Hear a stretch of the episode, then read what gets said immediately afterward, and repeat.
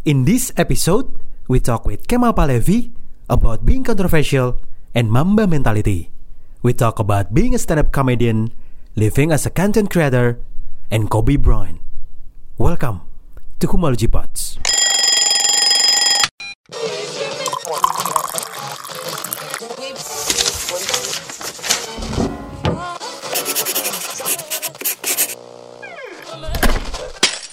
Humalogy Pots. Talk different. Welcome back to Multipods, this your host Reza Novadi Kali ini bareng sama seorang pria yang berasal dari Samarinda Kelahiran 25 Agustus 1989 Apal Ya. kan gue? Oh, siap. Udah Sadap. 1989 Ya. Teman lama ya, teman lama dulu SMP kita bareng Terus dia hijrah ke Jakarta tahun 2007 kalau nggak salah Salah, du- Surabaya dulu. Oh Surabaya dulu ya? 2006. 2006 Surabaya, Ya. dia masuk kampusnya di Ubaya. Ubaya, main basket juga di sana ya malah. Dan basket tapi jago semua. Orang Akhirnya, Surabaya. akhirnya ke Jakarta deh. Eh Chinese Chinese Surabaya Parah. jago. Iya, akhirnya ke Jakarta buat eh, mengadu nasib dia masuk IKJ. Please welcome the one and only Oh siap. Mr. A- ANJAY. Oh siap. Kemal Aal Palevi. Oh sadap. Itu dia. Siap Pak. Tapi nggak ada yang tahu ya kalau panggilan Kemal panggilan panggil kecil. kecil tuh Aal sebenarnya. Nggak ada. Nggak ada yang tahu, ada yang tahu. Tapi kok tapi ini kita gua aku apa apa sih? Aku boleh, aku tapi saja. eh, tapi aku punya temen Nop, nama Hmm. eh, dia tuh eh, anaknya anaknya si siapa sih izin kan aku tuh siapa Reza Artamevia. Iya. Iya, namanya Aal panggilannya Ah. Alia itu Majid kan. Jadi dari situ baru ya maksudnya kayaknya panggilan Aal tuh buat dia aja udah gitu. Kalau di Jakarta ini gitu. Oh berarti nggak bisa diciptain Aal yang baru lagi gitu ya? nggak ada aja udah nggak nggak nggak itu kayak waktu kecil aja udah gitu jadi ya ya udahlah biarin aja diambil Tapi aja sekarang eh, orang-orang lebih kenal Kemal Palevinya. ya Tapi huruf H-nya hilang ya. Pahlevi. nggak ada emang dari dulu tuh nggak ada Pasan dari zaman SMP dulu nama nama nama kamu nggak ada sih. nggak ada no Nggak ada ya? dari dulu tuh namaku tuh Palevi aja Siap. emang nggak ada Nih ngomong-ngomong masih Ya. bisa bahasa Banjar nggak? bisa lah bisa lah kan kalau setiap setahun lebaran Iya. pulang Lebaran pulang ngumpul-ngumpul sama teman-teman juga. Iya. ya. Kangen sama suasana Samarinda ya bro. ya lumayan Tapi yang paling dikangenin apa nih sekarang? Apanya nih Samarinda Iya. dari Samarindanya Samarindanya bukan mantan. Nggak ada sih. Nggak juga sih mantan sih bang. A- apa ya? eh, dikangenin dari Samarinda tuh apa ya? It, ya itu aja sih.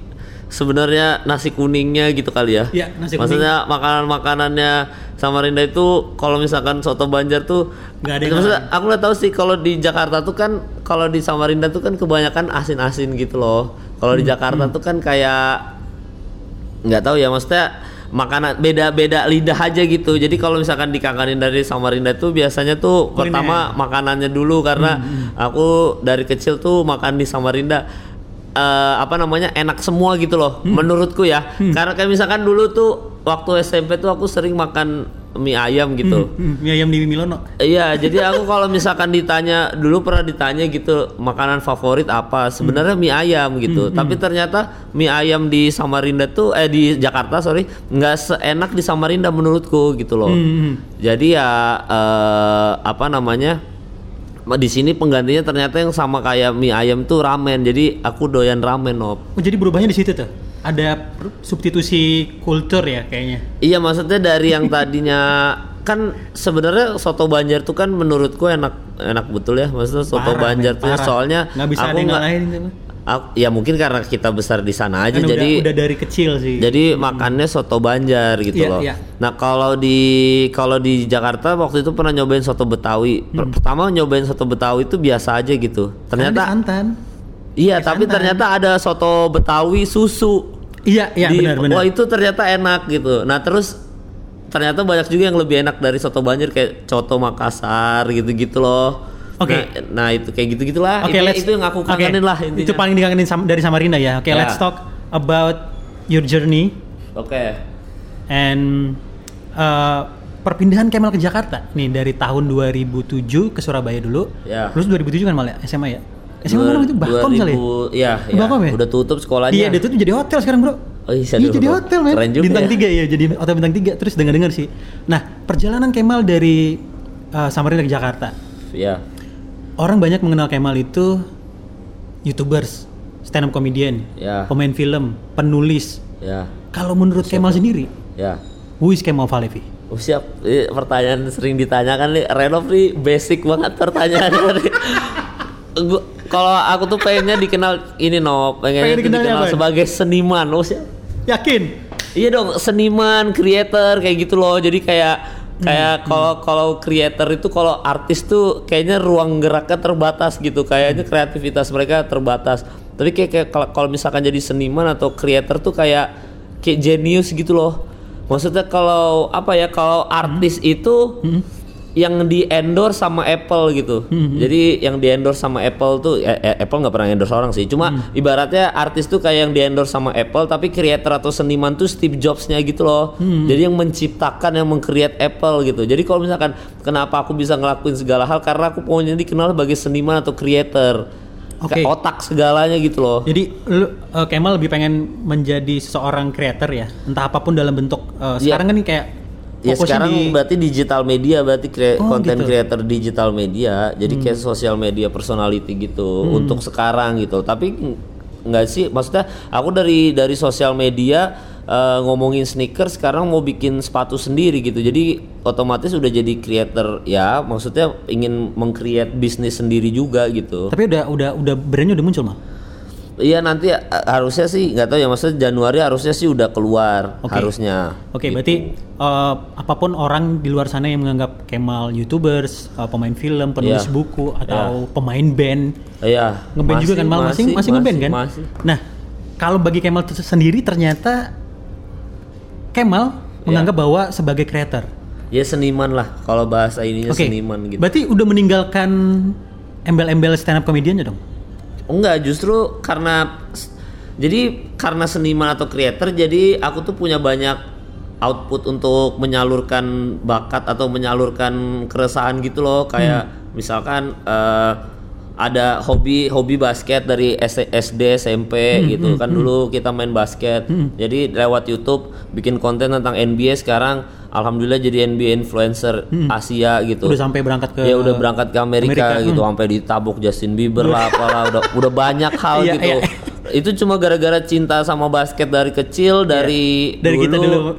ya dulu maksudnya ya. nonton nonton nonton NBA. NBA All Star dulu Nobar di Samarinda. Iya. jadi dari dari bakat eh bukan dari bakat sih maksud dari kecintaan sama basket dari kecil aja udah menghasilkan uang dari basket juga walaupun Hmm. jadi NBA influencer doang maksud bukan jadi atlet ya. Kayaknya tapi banyak duitnya NBA influencer sih daripada atlet kayaknya ya Eh, dalam- tapi by the way ngomongin atlet, Iya. Kemal pernah ke Jurnas nih bela-belain Iya maksudnya pa- waktu itu pernah Iya kan? mau pon juga kan itu Iya, kan pon apa, juga kan ya? mau uh, pelatnas tapi milih kuliah kan Iya. daripada nggak pasti masuk 12 besar atau enggak ya Hmm. mending ku- ambil kuliah di Jakarta aja gitu. Jadi eh, apa outputnya banyak maksudnya lewat stand up comedy jadi bisa kayak curhat kalau lagi ada apa yang dipermasalahkan tuh bisa curhat gitu loh. Curhatnya dibayar ditonton orang lagi kan. Ya. Jadi kayak banyak apa ya uh, banyak tempat untuk menyampaikan keresahan gitu. Bikin podcast juga tapi podcastnya tentang basket juga sih. Sama ada podcast uh, Hancur. ya itu buat ngomongin hal-hal yang ya itu tadi Lagi maksudnya happening keresahan tentang apa tentang misalkan tentang uh, skandal Garuda Indonesia gitu. Nah itu kan jadinya bisa dibahas di podcast itu. Jadi memang outputnya banyak aja. Misalkan mau menceritakan masa kecil, bikin tulis buku gitu, terus dijadiin film. Jadi banyak banyak output untuk mencerita bercerita aja untuk storytelling gitu. Oke, Mal, kalau um, first karir Iya, puncak-puncaknya Kemal Beken iya. itu pada saat 2012 menang di Suci 2 ya? Eh Suci 3 ya? Iya, Suci dua. Eh, Suci 2, oke. 2012 menang Suci eh posisi berapa Mal? Posisi 3 ya? Iya juara tiga ya. Juara 3, oke. Bagi Kemal sendiri, Ya. stand up comedy itu di Indonesia tuh sekarang Ya. bagi Kemal tuh gimana?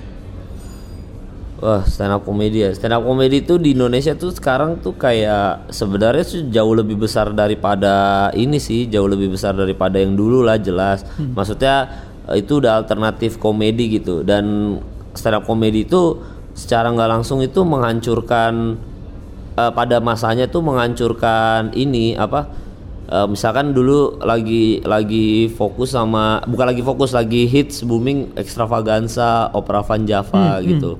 nah pada saat stand up comedy muncul itu secara nggak langsung culture-nya kayak gitu tuh mulai turun Hilang, mulai turun dan hilang. akhirnya extra- extravaganza hilang. Yang tadinya bioskop diisi sama Tora Sudiro, Indra Birowo Dan kayak gitu-gitu dan hmm. kawan-kawannya Vincent gitu-gitu tiba-tiba eh, diisi sama Raditya Dika, Ernest Prakasa, Panji kayak gitu-gitu. Termasuk aku juga ikutan terlibat. Ya. Jadi eh, stand up comedy itu kayak eh, warna baru untuk Indonesia pada saat dulu 2011 2010 booming gitu di YouTube. Nah, kalau dibilang sekarang kayak gimana perkembangannya sebenarnya seharusnya jauh lebih besar karena di mana-mana sekarang stand up comedy itu dibutuhkan orang gitu loh. Untuk entah itu job corporate di perusahaan atau TV, rating TV masih tinggi, orang-orang film masih butuh stand up comedian gitu untuk dongkrak film mereka beberapa gitu. Bahkan beberapa stand up comedian udah jadi sutradara gitu. Eh, filmnya pada bestseller semua apa eh, laku banget, viral. Jadi eh, makin bagus sih. Cuma kalau menurutku kalau semakin besar stand up komedinya itu justru yang kebagian banyak job itu justru yang tua-tua. Jadi yang angkatan-angkatan lama ketimbang yang baru, kecuali yang baru punya karakter eh, kuat, biasanya baru dia dikenal orang. Tapi kebanyakan malah yang tua-tua yang makin banyak job sih kalau menurutku sih kalau ke stand up comedy itu berkembang ya soalnya sama kayak YouTube aja gitu. YouTube tuh sekarang peminatnya banyak apa maksudnya kreatornya banyak gitu. Tapi Substansinya nggak jelas. Iya maksudnya tuh eh, jadi Arahnya ke mana beragam jelas. Hmm, maksudnya tuh eh, rata-rata tuh ngeprank ngeprank semua Hmm. jadi kayak ujung-ujungnya orang akan kangen sama yang lama-lama gitu loh Hmm, yang senior senior YouTube gitu loh jadi mereka akan nonton yang senior senior gitu Oke, Mal. Bicara tentang stand up comedy. Em, yang kita tahu Kemal ngambil kuliah di IKJ Mal ya. ya Hmm. Ambilnya apa namanya? Sutradara Mal. Bukan itu Seni peran ya? eh, seni peran teater Seni peran, nah. tapi ada minornya penyutradaraan ada Oke, berarti itu related kan dengan eh, sama penulisan skrip Ya, related dengan eh, apa yang Kemal pelajari di kampus. Oh Untuk iya, stand up iya. comedian sangat relate kan. ya lumayan Mengapa memilih jalur stand up comedy? Apakah itu memang arahan dari diri sendiri oh enggak bukan atau memang karena ngeliat itu lagi happening di saat itu? Enggak, jadi ceritanya itu eh, pada saat ikutan stand up comedy itu 2012 itu lagi ada ujian aku Nob. Ujian namanya kucing hitam. Ujian kucing hitam itu kita harus monolog gitu sendirian ngapalin 9 halaman panjang-panjang gitu. Eh, buat buat ya dipentasin apa ujian akhir gitulah menuju di kampus? ya buat naik ke semester ntar kucing hitam tuh naik semester 5 en- apa 7 gitu lupa Oke. tapi ini tuh ujian paling berat soalnya eh di satu naskah gitu kayak banyak karak apa dia tuh karakternya berubah-berubah gitu loh. Kayak emosinya berubah-berubah. Kadang dia seneng kadang sedih kadang gila gitu. Dan itu 9 halaman jadi ngapalinnya tuh PR banget ngapalin skrip 9 halaman tuh susahnya setengah mati dan nggak boleh improvisasi jadi harus, Harus- plek ketiplek sama seperti naskah aslinya Susah gitu juga jadi pemain film dong. Mal. Ya, enggak kalau pemain film kan kita masih bisa, Bisa improve. Tapi kalau kucing hitam monolog ini teater tuh nggak bisa main-main. Jadi emang latihannya berat 6 bulan, 4 bulan tuh latihan monolog itu doang. Karakternya sudah ditentukan itu tuh. Iya ada karakternya ya udah dari skrip itu aja. Cuma kan nanti siapa yang lebih bagus meraninnya aja gitu. Itu yang menang. Iya, itu yang nilainya paling tinggi Lulus, lah. sorry. Ya lulus pasti semua lulus, cuma siapa yang paling baik gitu loh meranin kucing hitam. Karena ini kita sendirian dong di stage gitu. Biasa rame-rame interaksi, aksi reaksi ini sendirian. Nah, pada saat monolog itu eh, entah kenapa eh, si stand up comedy ini lagi booming di Komedi Cafe Kemang Radit Radit Yadika tuh booming banget. 2006 nah, ya? 2011. Eh, 2011 sorry, 2011. Nah, jadi pada saat itu booming, entah kenapa karena kita lagi kelas monolog, kita tuh butuh eh, ditonton banyak orang tapi sendirian di atas panggung. Nah, otomatis kita semua, aku sama teman-teman kampusku tuh pada, eh kita berangkat ke comedy cafe ya buat naik ke stage buat kita ibaratnya latihan ditonton banyak orang sendirian sebelum nanti kita ujian nih ditonton banyak orang karena selama ini kita latihan tuh ditonton sama senior sama kalian-kalian doang. Kita mau ditonton penonton. Itu termasuk observasi juga berarti. Ya maksudnya ingin ingin ini aja lah ingin apa karena lagi kelas monolog jadi pengen cobain stand up komedi aja apa untuk eh, ngerasain sensasi berdiri sendiri di atas panggung sendirian gitu loh. Karena stand up komedi berdirinya sendiri gitu kan. Terus ke ke komedi cafe berangkat sama anak-anak IKJ juga yang lagi mau ujian juga. Ternyata pada saat itu eh, hokinya lagi ada orang Kompas TV aja gitu. Jadi pas lagi stand up di atas panggung apa- pada saat itu tuh aku kebetulan lucu gitu. Karena anak IKJ itu rata-rata emang kalau nge-MC apa lucu-lucu sih. Jadi kita pas naik lucu gitu. Aku termasuk yang lucu. Jadi dipanggil audisi langsung.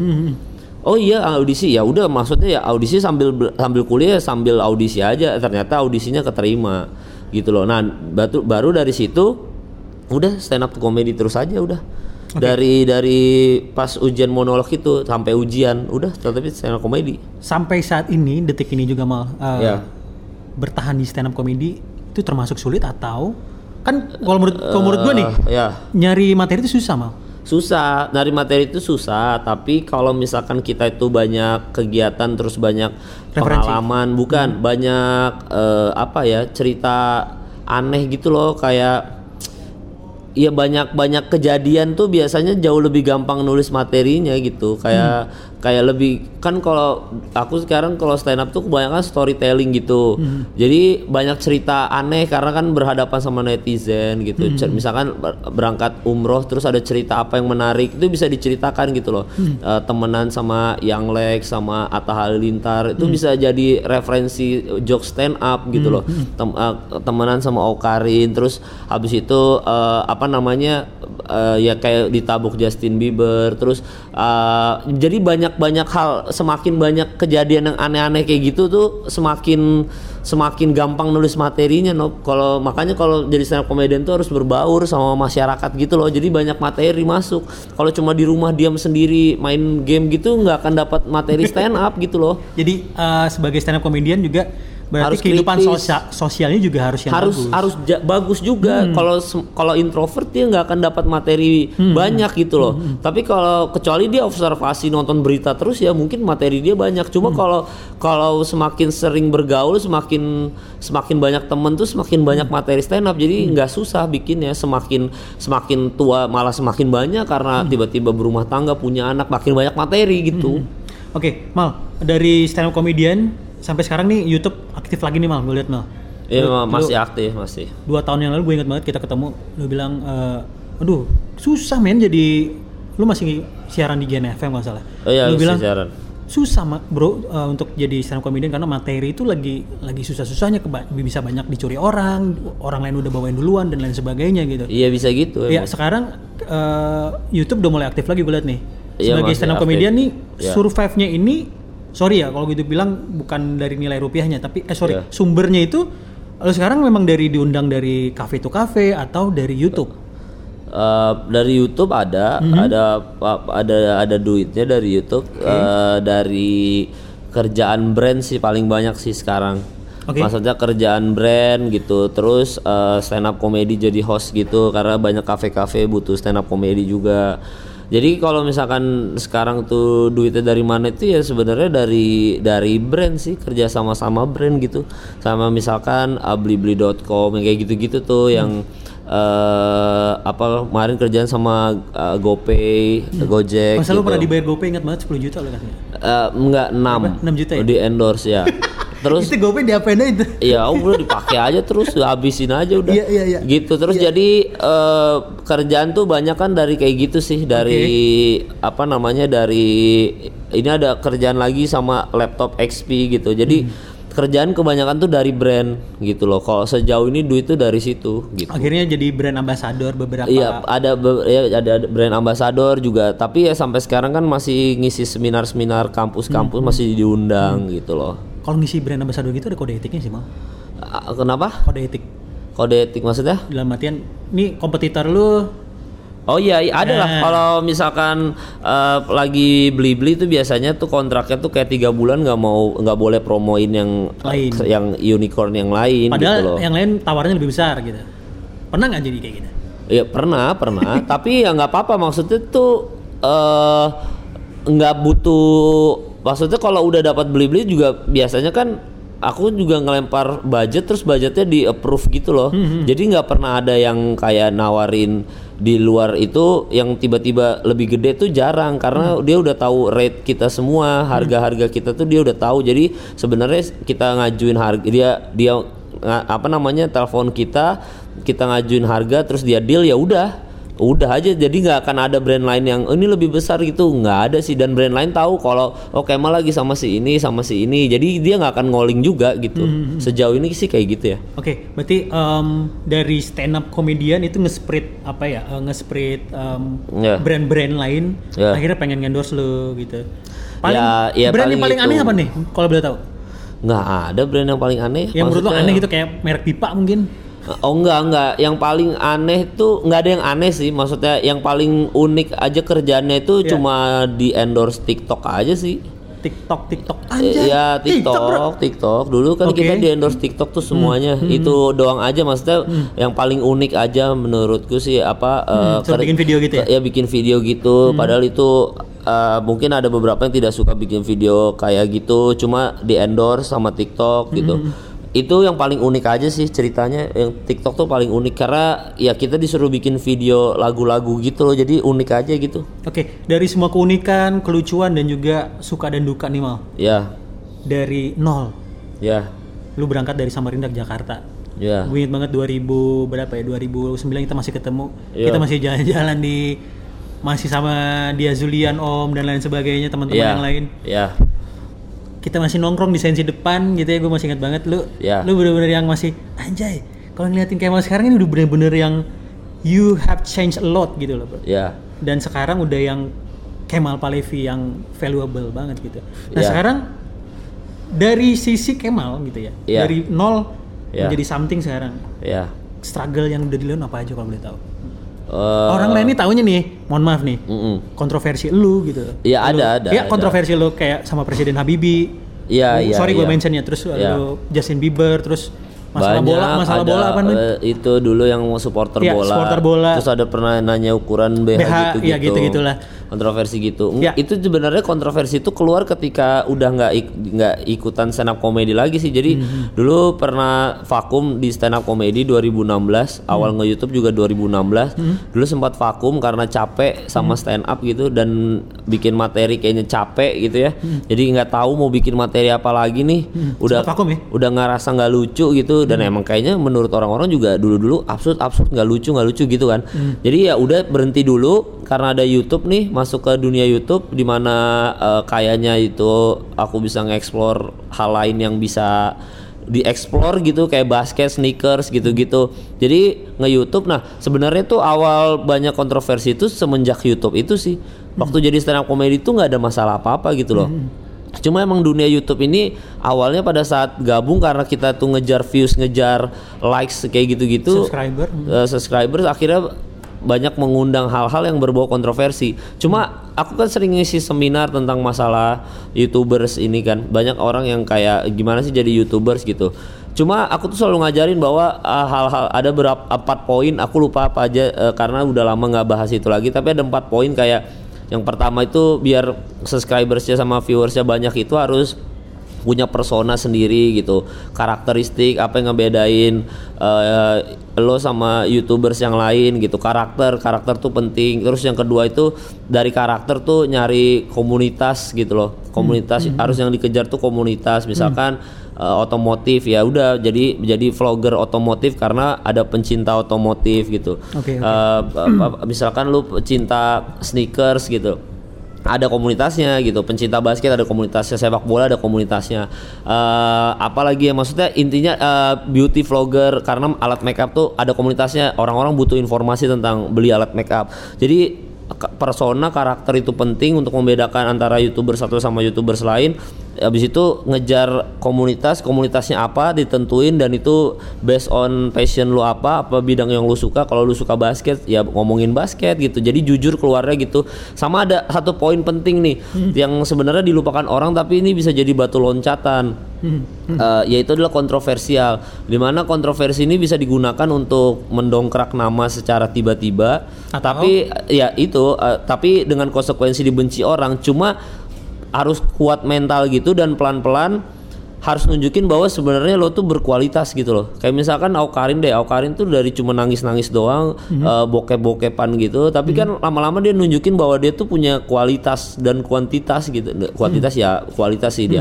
Maksudnya kualitas gitu loh. Jadi jadi dari kontroversi tuh batu loncatan doang bahwa ke depannya sebenarnya cupa- supaya nama lu di- didengar orang doang aja. Tapi begitu didengar orang lu tunjukin ternyata lu punya bakat lu punya punya hal yang lu tuh jenius gitu loh. Itu tuh bisa dipakai untuk di era zaman sekarang. Karena di era zaman sekarang saking banyaknya content creator saking banyaknya kompetitor saing pesaing.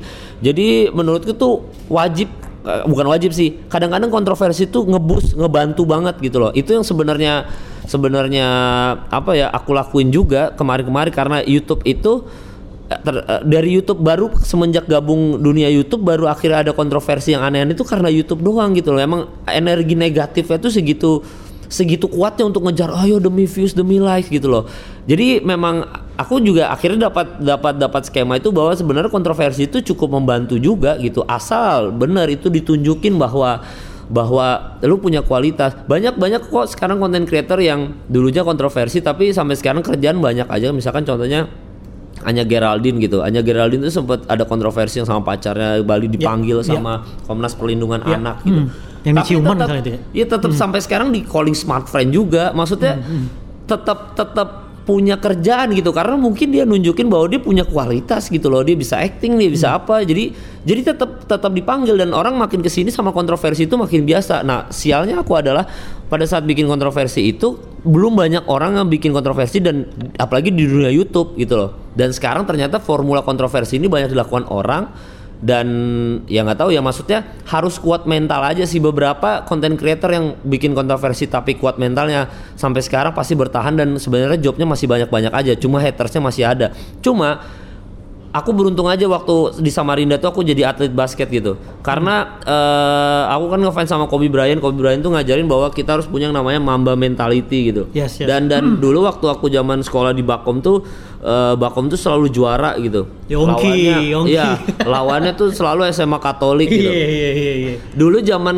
zaman di basket itu Yo, iya, itu iya. sama kayak netizen zaman sekarang cuma bedanya netizen pengecut aja dia cuma berani di sosial media gitu Mental-mental udah jadi nih. Iya, tapi kalau di dunia basket atau di dunia olahraga itu supporter yang tai-taiin kita, mau Itu malah- patahin malah kaki jadi- kita tuh di depan malah- muka kita iya, gitu. bener, bener, bener. Dan kita nggak bisa keluar dari sekolah musuh kita dengan Iya, gampang karena bisa iya. aja tawuran, bisa itu. Jadi Iya.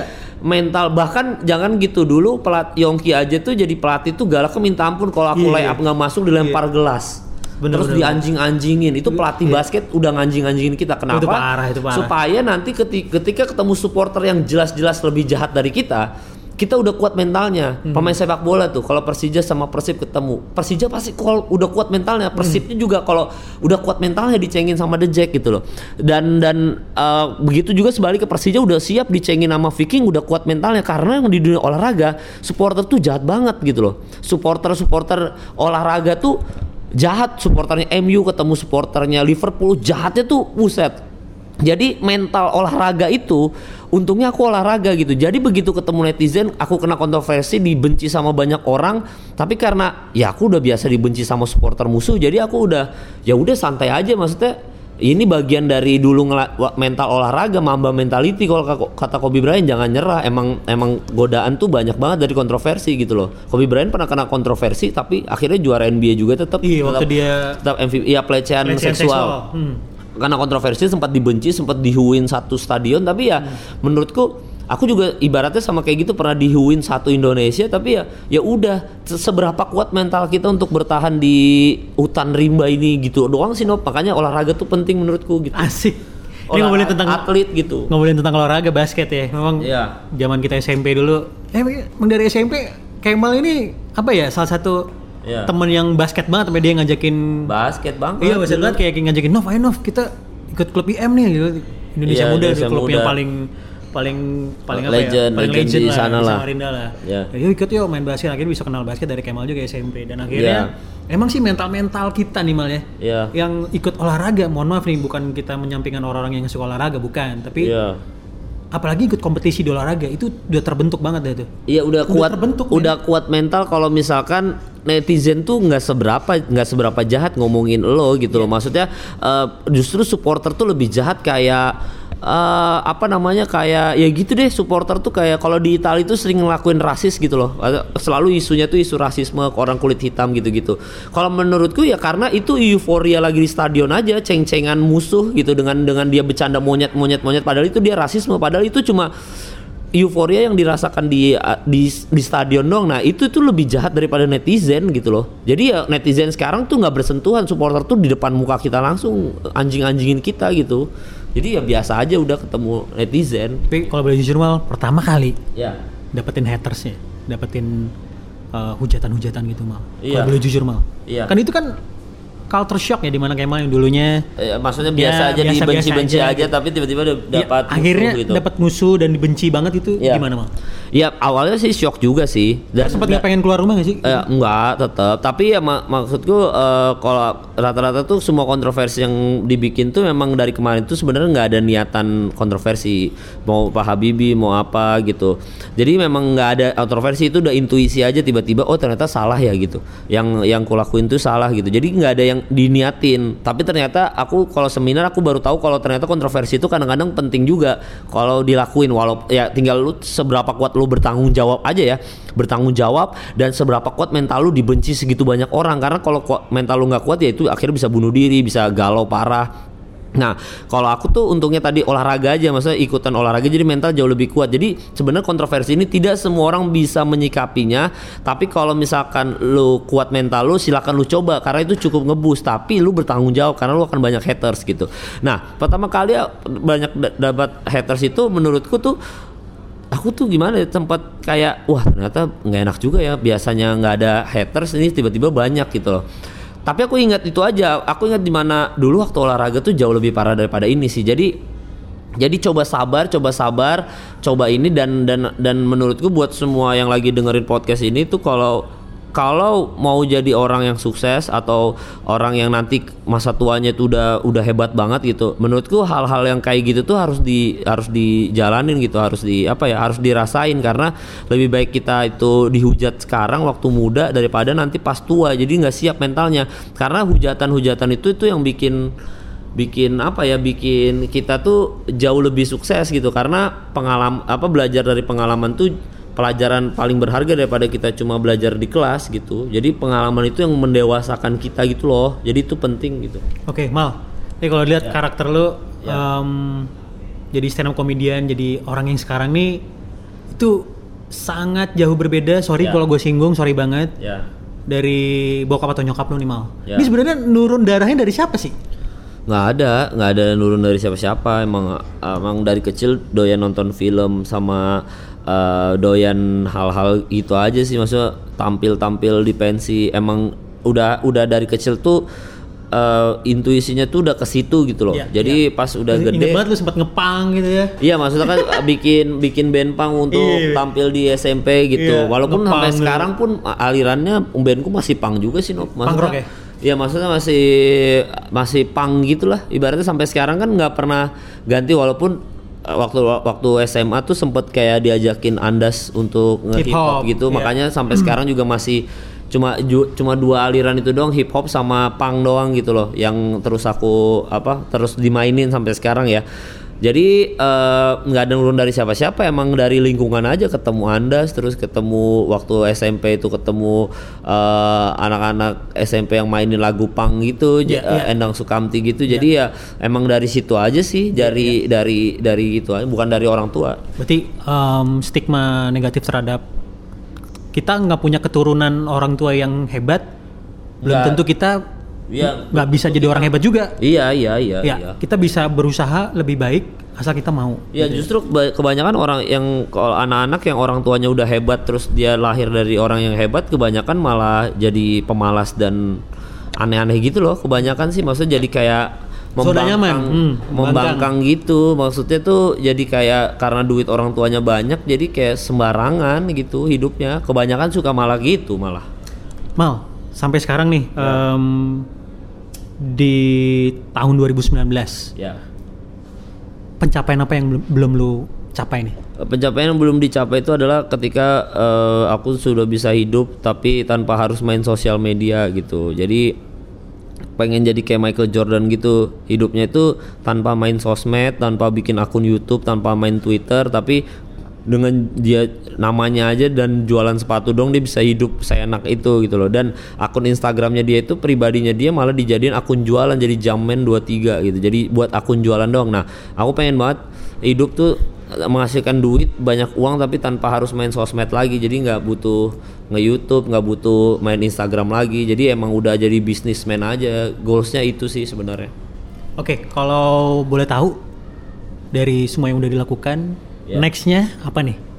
Kalau tadi kan dibilang lebih pengen ke pengen ke seorang yang di apa ya? iya Yang dikenal tanpa harus sosial media dan lain sebagainya. Tapi lebih perwujudannya nextnya apa nih? Dalam waktu dekat? Eh, kalau dalam waktu dekat ya paling masih sama sih maksudnya masih ya berstand up komedi juga masih nge YouTube ngomongin sneakers gitu terus habis itu eh, kalau bisa bikin lagu eh, apa album band lagi pengen bikin al- album gitu sama apa ya podcast ya main-main podcast gini. Karena kayaknya lama-lama podcast ini mulai mulai dilirik brand juga gitu. Jadi eh, kalau podcast karena aku punya radio aja jadi kayak eh, nyambung lah. Masih masih satu ini dan stand up comedy kan rata-rata pintar bacot gitu pintar ngomong. Jadi ya udah masih satu roots lah gitu.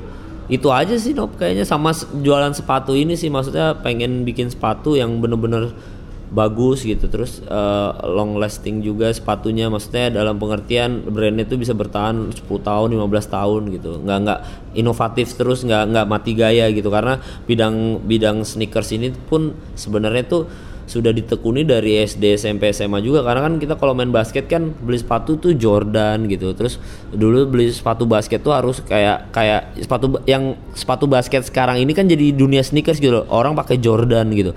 Orang pakai Nike gitu. Padahal dari dulu kita SMP SMA tuh udah beli sepatu itu karena untuk main basket. Jadi masih satu culture gitu loh. Satu jadi itu aja sih Nop kalau dari waktu dekat kayaknya Nop Oke, dari semua yang udah dilakukan, ya kalau boleh tahu Iya. siapa yang paling berjasa di hidup lo?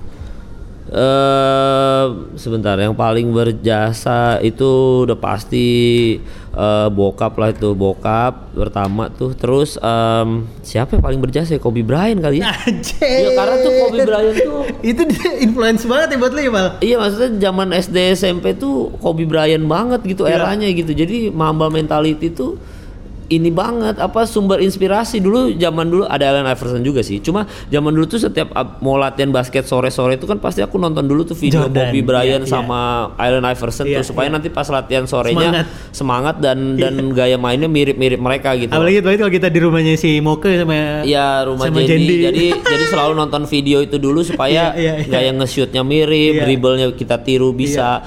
Jadi sebenarnya sumber inspirasi itu selain bokap tuh pasti sejauh ini harusnya Kobe Bryant sih karena emang dari kecil tuh cuma main basket aja Iya, gitu. iya, iya. Kerjaannya setiap setiap hari loh main basket Iya. tuh dari Senin ketemu Senin. Iya, Pak. lari di balai kota Iya. situ. Jadi emang emang itu pulang sekolah basket kita istirahat Iya. sekolah basket. Bosan, masih ma- masih nggak bosan-bosan gitu pak ya? SMA masuk Bakom, Bakom bak- basket, basket banget lagi. gitu. Jadi emang kalau ditanya sumber inspirasi itu sebenarnya Kobe Bryant banget sih. Jadi basket banget gitu. Berarti Kemal Palevin adalah mamba mentality banget nih Mal. Iya sejauh ini selalu itu mama Gimana? mentality. Jadi bukan era LeBron James atau siapa Kobe Bryant lah gitu. Oke, kalau bokap sebagai orang yang paling berjasa, kemudian Kobe Bryant, Iya. kalau sosok wanita kira-kira ada nggak? Cewek.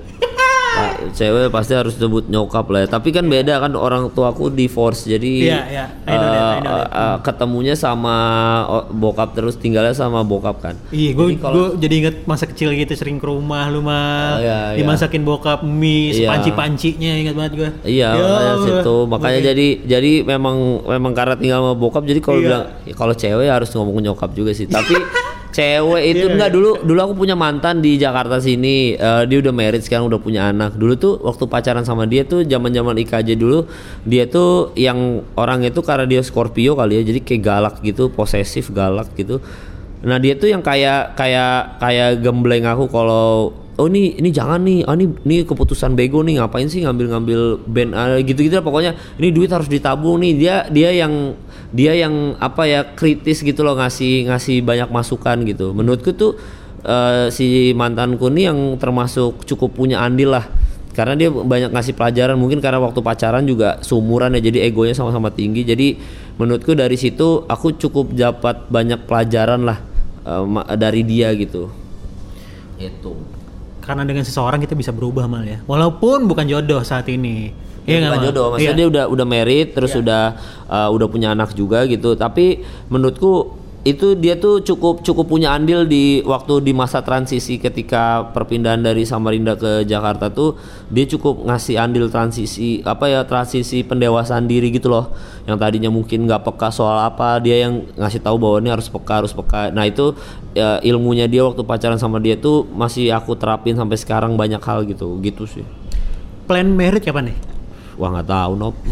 Biar Inul aja lah merit. Oh iya, Inul udah mau Inul, Inul anak. udah dibalap Inul gimana nih? Ya udah mau punya anak katanya. Ah, gitu ya? Eh, iya, tapi ya udah maksudnya eh, nggak tahu ya terus makin tua tuh makin selektif gitu, makin Iya. susah tahu nyari pasangan gitu Apalagi menurutku Jakarta ya. ya. Apalagi di Jakarta, Di Jakarta, gitu. bener-bener. Banyak pilihan. Sedap. Nggak, tapi itu sih maksudnya bingung kalau ditanya kayak gitu aku sih Iya. santai aja lah. Tapi yang duluan belum tentu yang menang malah ya ternyata malah ya. Belum tentu Iya. iya maksudnya ya udah sa- Iya, santai aja soalnya santai aja. soalnya kan banyak kalau kita ke klub malam tuh banyak om om sama anak-anak muda gitu kan maksudnya berarti kayaknya harus banyak duit dulu aja dah Ada money talks emang mal. Iya. Karena ketika kita punya uang, kita lah segalanya mal ya.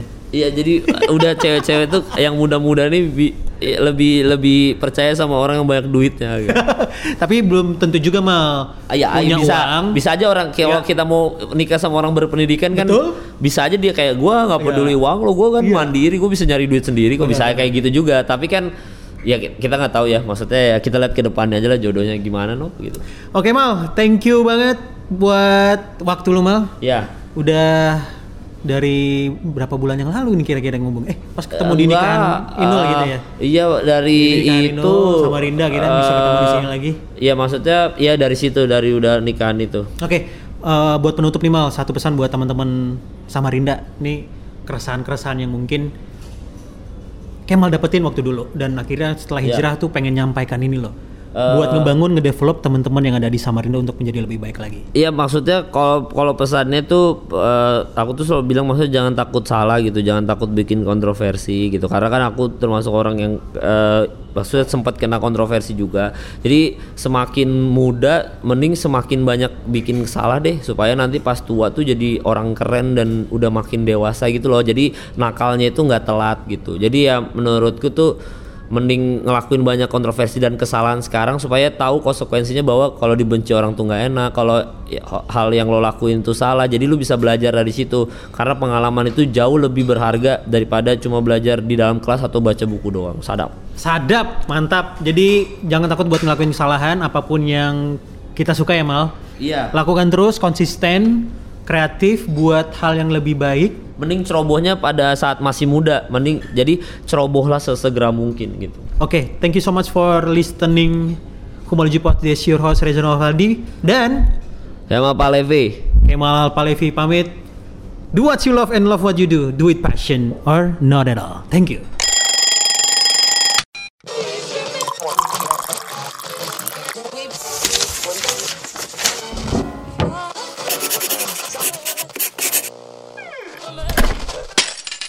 Palogy Pots. Talk different.